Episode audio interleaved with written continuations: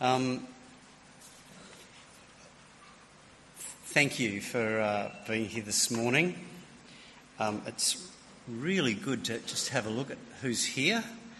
And uh, if you're visiting us this morning, a particular welcome to you. Uh, lovely to see you. And uh, I see Phil and Carol.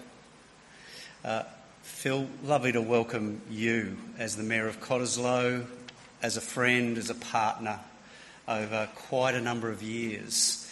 And um, Gary Davidson, who said a few words at the end of the first service, he said, Oh, Potsy's got all these things, you know, these up things and in things and out things. He's got all these things.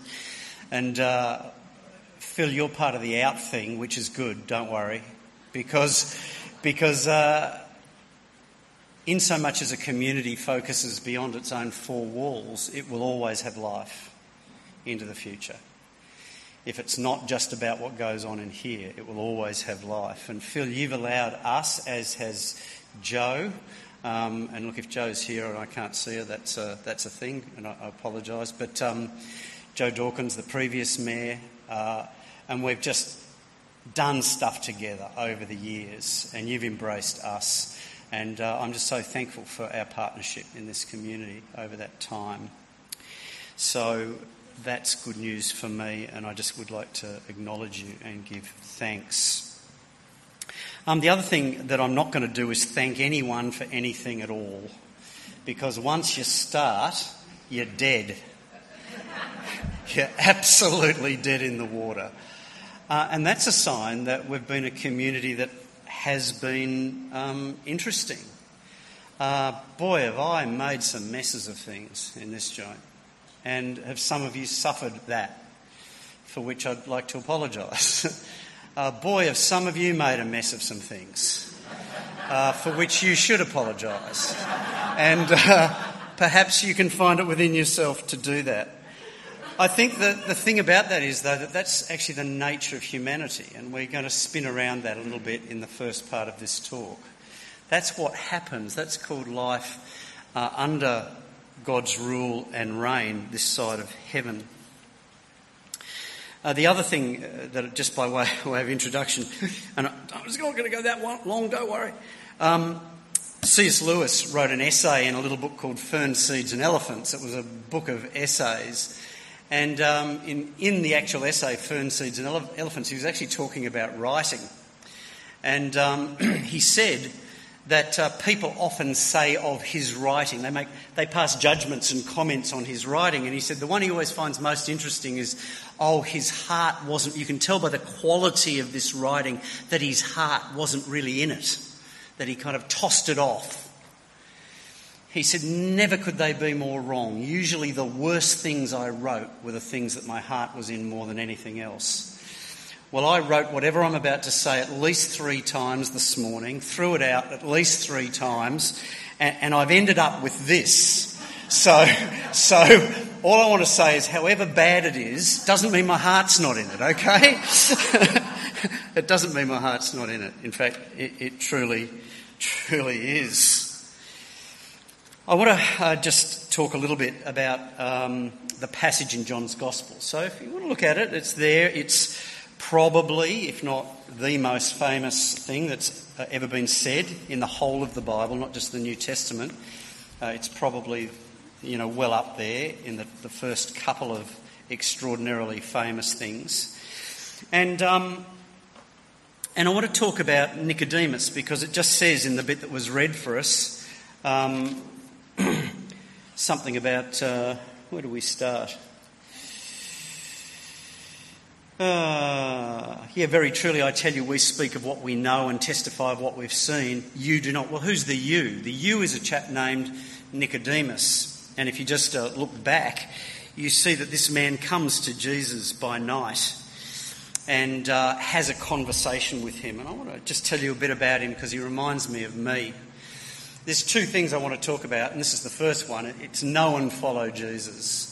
So here we've got this guy Nicodemus, and he's introduced to us as a Jew, a Pharisee. Don't worry about all these things, but it just meant he was a religious leader.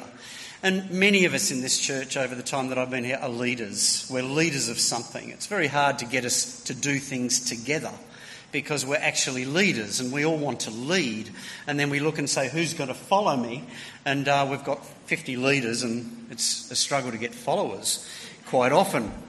Well, Nicodemus was um, well out of his territory, so he came to Jesus at night.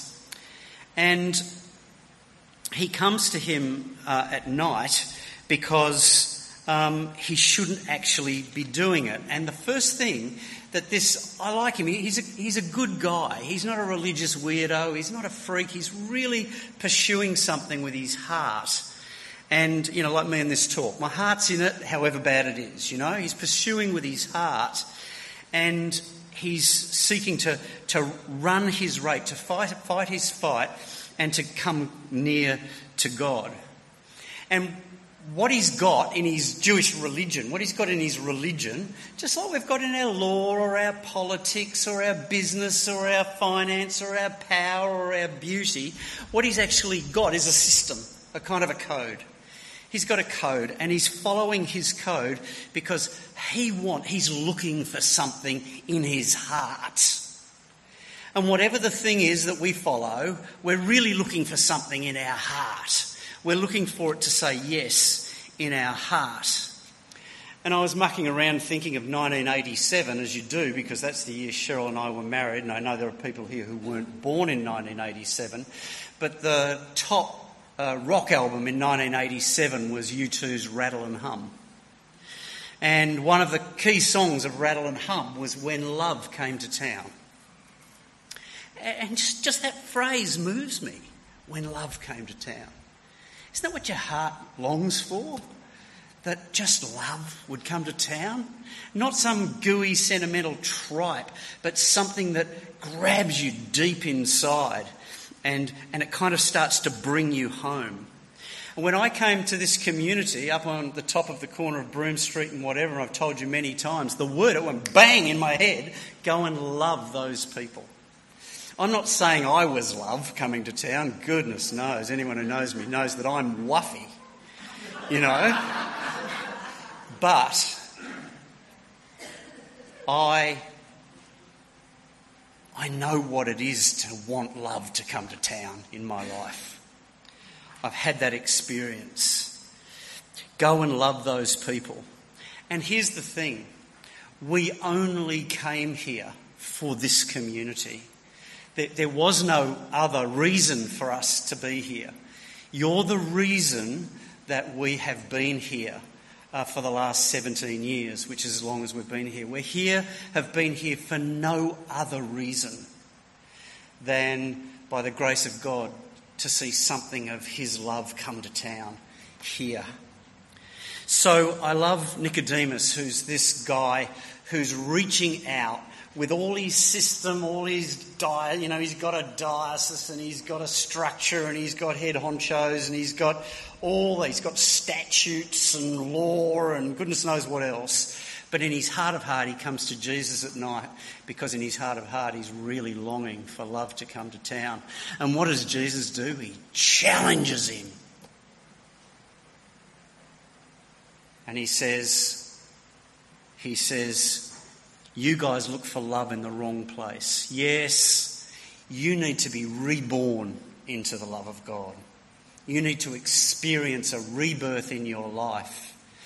And Nicodemus goes, Oh gosh, what, you, what the heck you, what do I do with that? I mean, what do I do with that? I've got the law, I've got a system, I've got a structure, I've got a government. I'm, you know, what do I do with you've got to be reborn? I mean, everyone's born. And Jesus says, Yes, you're born by a woman, but then you need to be born again of the Spirit of God that will blow into your life if you're hungry for love to come to town.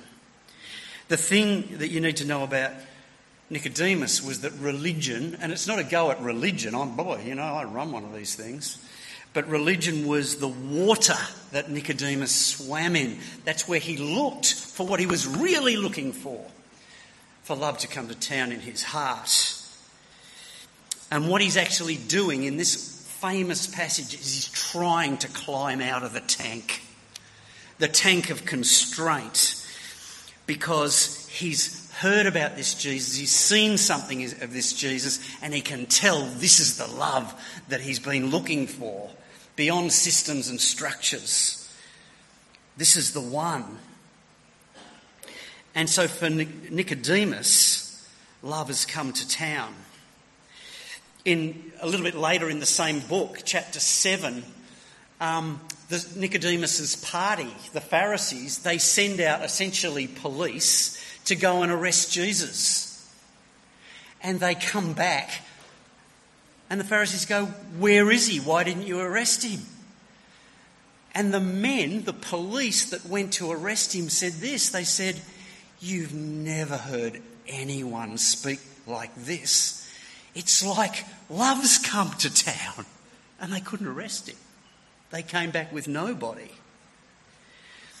Uh, Nicodemus's lawyer mates have defined their system, and it can't be right. You can't be right without doing it our way, having our system. But when love comes to town, it's not like that. It doesn't work like that. It doesn't work like this, even, although you can find him here.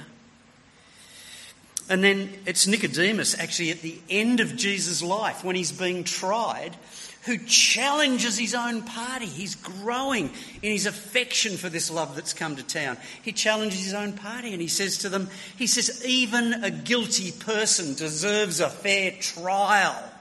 And you know what they say to him? They say, are you from his, are you from his Fleabag town or something? You know, are you not with us? Are you really with him? Because when love really comes to town, it actually leads you to need to make some decisions about what really matters to you. I know my dad didn't really speak to me for about three years after I became a Christian. Because I went from the golden haired boy to a great disappointment. But love had come to town for me. And I had to, as the song said, catch that train. When love comes to town, you want to feel the flame. We do what we need to do when love comes to town. And any system we live by will make demands of us. You've got to get on its train, whatever that system is. You've got to get the heat of its flame, usually up the backside. That's what systems ask of us. Whatever it is. Nicodemus had great pedigree and all the rest of it. But when love came to town, he wanted a piece of it. And you know, when I came to this community, as been referred to before, it was a boat. And we're going to come to Psalm 107 and boats in a few minutes. I've nearly finished about love coming to town, but we're going to come to boats in a few, few minutes. This church had taken some hits when I arrived. Its boat had been seriously rocked. And um, it was actually a good fit I was a good fit for a wounded community that had a really good pedigree, and that's what St Philip's was like. Because, you know, I've wounded and I've been wounded. We all have on some level. But I still came from solid foundations. Um, foundations that were up for an adventure and liked to risks, uh, liked to risk. Systems will never get wounded people back on top where they need to be. Systems will never really help people fly. They can support flyers, but they can't make you fly. I knew, uh, because I knew of me, that everything was redeemable because I was. And whatever shape this place in, I knew it was redeemable because love had come to town for me and redeemed me. So love could come to town here and it could bring us back together as well because that's what love does. So, what I discovered from there was that mostly God shows himself to people through his own people. And this is where the stories could start. And I think we just need to have a little bit of a gaze around now. You know, and I can start. I can start in the front row. I can start nursing his baby, who's now 16 years old. I can start I'm not going to start, you know, because we can start, can't we, Barb? We can start with people who pray prayers at the beginnings of sermons that go, Let the words of my mouth and the meditations of my heart be acceptable in thy sight, O Lord, thy rock and thy redeemer. And she hated it. It's in the musing today. She hated it. But now she loves it because love came to town through that ministry, through things that you know, drove her crazy. And, you know, you've all driven me crazy. And Alison, haven't I driven you crazy? And love's come to town between us because we've worked it out together. And we've done things together. Here's the thing when Nicodemus met Jesus, he said to himself, He gets me. He gets me. He's a Pharisee. But he met Jesus. And you can see by his behaviour throughout Jesus, throughout Jesus' work and life that Nicodemus got Jesus and Jesus got Nicodemus. Did you know at the end of Jesus' life in chapter 19 of John, who's there burying Jesus? Who's there paying for Jesus' funeral after he laid, laid down his life for us on the cross? Nicodemus. Love had come to town for him. So he gets me but the other possibility and, and reality for all of us is that when love's, love comes to town, we go, uh oh, he's on to me. He gets me. He's on to me. Now, I don't know what sort of person you are, but we tend to be one of three types of people. One, he gets me. Isn't that great? Or, person two, hmm, he's on to me. That's how Jesus ended up there. They were the people who said, He's on to us because we all live in a little one bedroom flat, really. Each and every one of us. This is a metaphor. Little one, one bedroom flat. And honestly, for most of us, it hasn't been renovated for years. And it's full of slop and scunge and old piles of paper with headlines on them, you know, newspapers with headlines like avarice, malice, bitterness, unforgiveness. I'll never forget that. I'll get him back later and we hoard these things in this daggy little one bedroom flat that's a bit scungy and hasn't been painted for years. And we keep the curtains down in the little one bedroom flat where the little addictions cupboards live. All those things. And you know why we're like that and in the dark and live, you know, have that? He's on to me. He's on to me. We don't want anyone to be on to us. I don't want you to be on to me. And I keep the windows down and the blinds down because I don't want anyone to see because I'm actually ashamed of myself. I'm ashamed of those little places. Hmm, he's on to me, and I hate it when you're on to me. The last thing I want to be is ashamed, especially near anyone round here. I mean, is anyone ashamed round here? No. But if love's come to town, we need to be the third type of person who says, Oh, he gets me and he's on to me. That's what it is when love comes to town. Not only does he get me, but he's on to me, which leads to verse 17 in John's Gospel, chapter 3. Have a look at it. God loved the world so much that he gave. That's the first bit, but the second bit's the bit that really matters to me. He came into the world not to condemn the world. That's what happens when love comes to town. Not to condemn the world. Where does the condemning happen? I do the condemning. I condemn me. I despise me. I judge me. Because I live in a daggy little horrible one bedroom unrenovated place with addiction cupboards and nasty thoughts and piles of paper that remind me of everything that everyone's done to me and I, and I harbour it because he's on to me. No, when love comes to town, I'm so pleased that he's on to me because he doesn't condemn me even if I condemn myself. Even if the whole world condemns you, he doesn't condemn you. That's what love coming to town is really like. For there is now, therefore, no condemnation who've opened their arms to love who's come to town, who is Jesus. That really matters that you get that. It's not about working, it's not about trying, it's not about a system. It's just about, like Nicodemus, realizing love's come to town and here he is. The song says, and uh, I just need a second to find what the song says.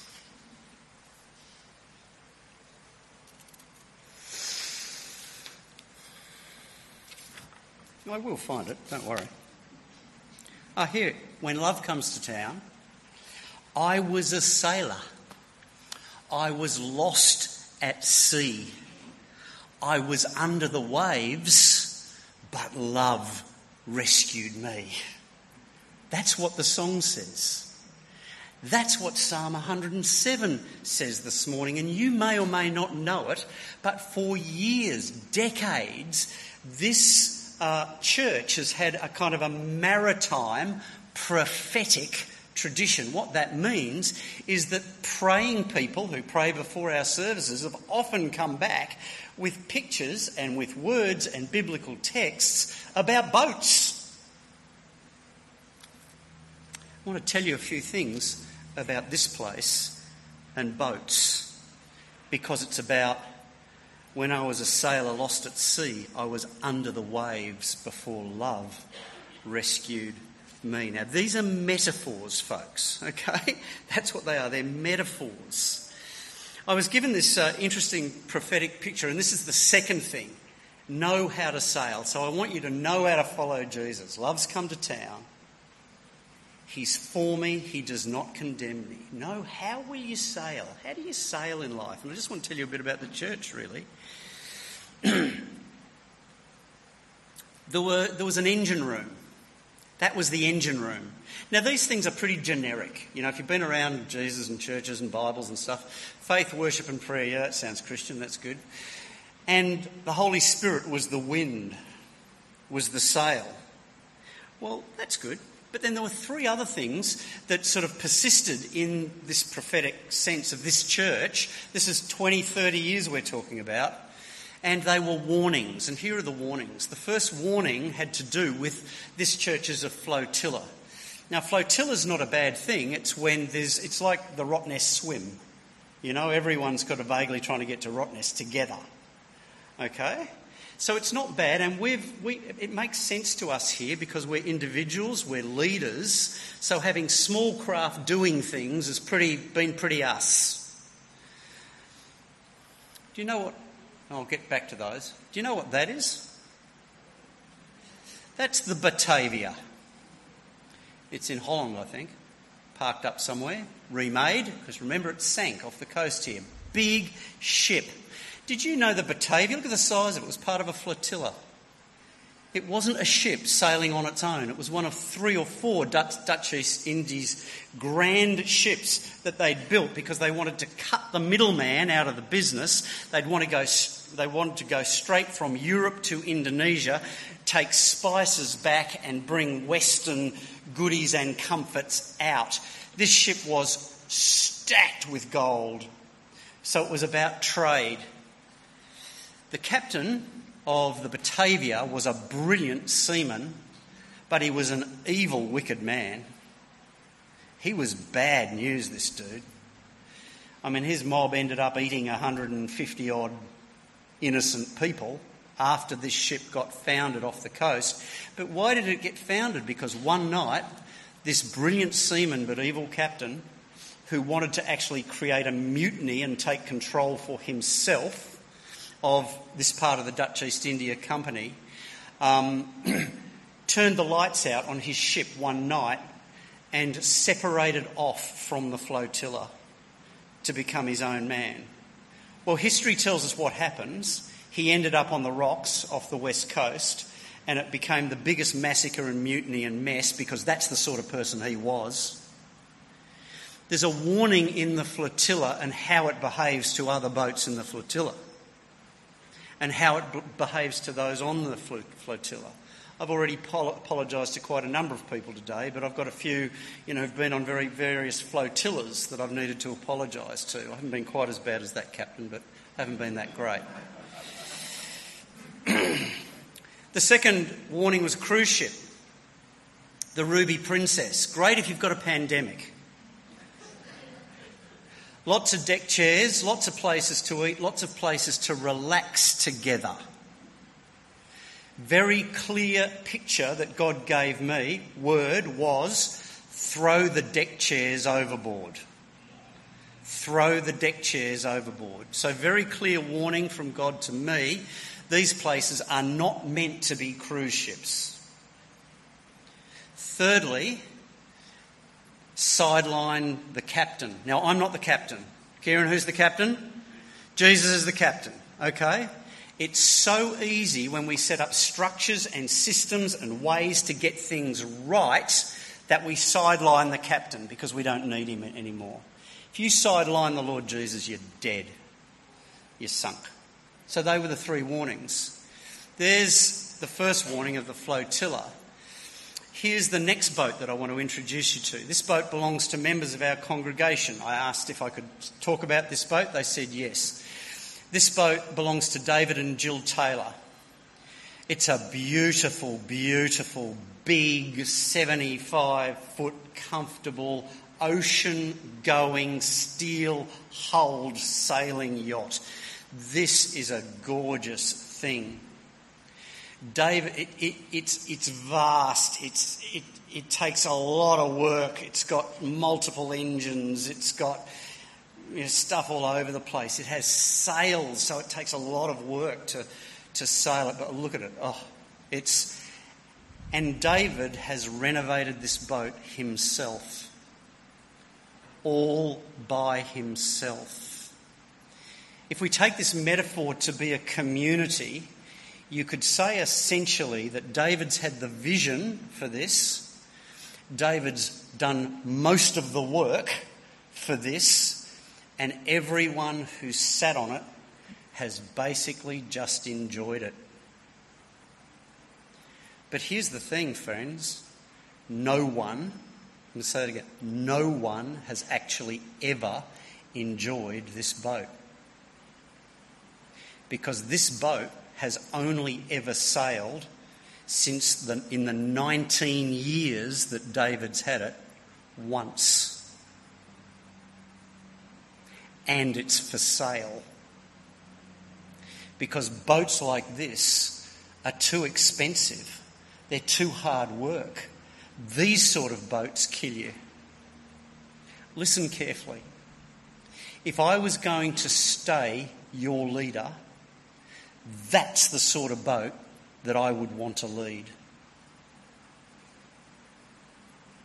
And it would kill me. You'd be bored witless. And I, as your leader, would run this place into the ground. Because I'm tired. I've worked on it for metaphorically 19 years.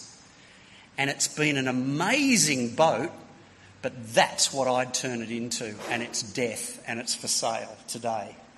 Because that's what that boat, beautiful as it is, has actually produced for my dear friends, David and Jill. A couple more boats. Have you ever seen that? We're now in the Maritime Museum. That's called the Parry Endeavour. How many times did that go round the world non stop? Three times. This is um, a picture, a metaphor, um, a model of the Parry Endeavour at uh, 3 a.m. in the morning, I think in 1987, when Jon Sanders realises he's in the biggest storm of his life. And that's actually how steep the angle as he came charging down the wave was. That's the sort of weather this boat endured. Now, if you look at this next picture very, very carefully, you can't see it, I'm afraid, but running off the back of this boat are ropes.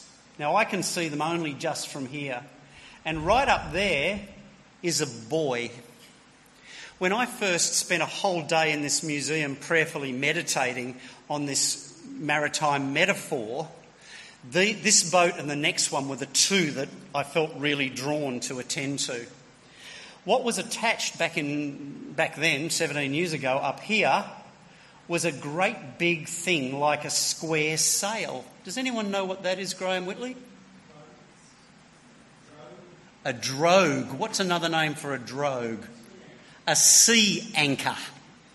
When you're in weather like this, you need a sea anchor because that boat, just through gravity, will get its own momentum. It will go cascading essentially down that cliff. And what will happen when it gets to the bottom? You think it'll go back up again. It won't. It'll just drive down into the water and the whole boat will disappear under the water. And if it doesn't fill with water, they'll be very lucky and it will bob back up again eventually. So they, they have a sea anchor out the back to stop the speed of the boat going down these massive waves. Why did that matter to me? This is why. Are we in weather like that? It's not a trick question. Look at the weather. No, we are not in weather like that. And the most dangerous thing you can do in a community that's in transition is that you can actually act like we're in weather like that. Now, what happens if you're motoring along on flat water and you've got a sea anchor out? Two things. Thing one, Graham. I haven't teed him up on this, but thing one, what happens? You're very slow. You don't get to where you're wanting to go. And what can happen, can happen, is that the sea anchor can sink and actually start to sink the boat.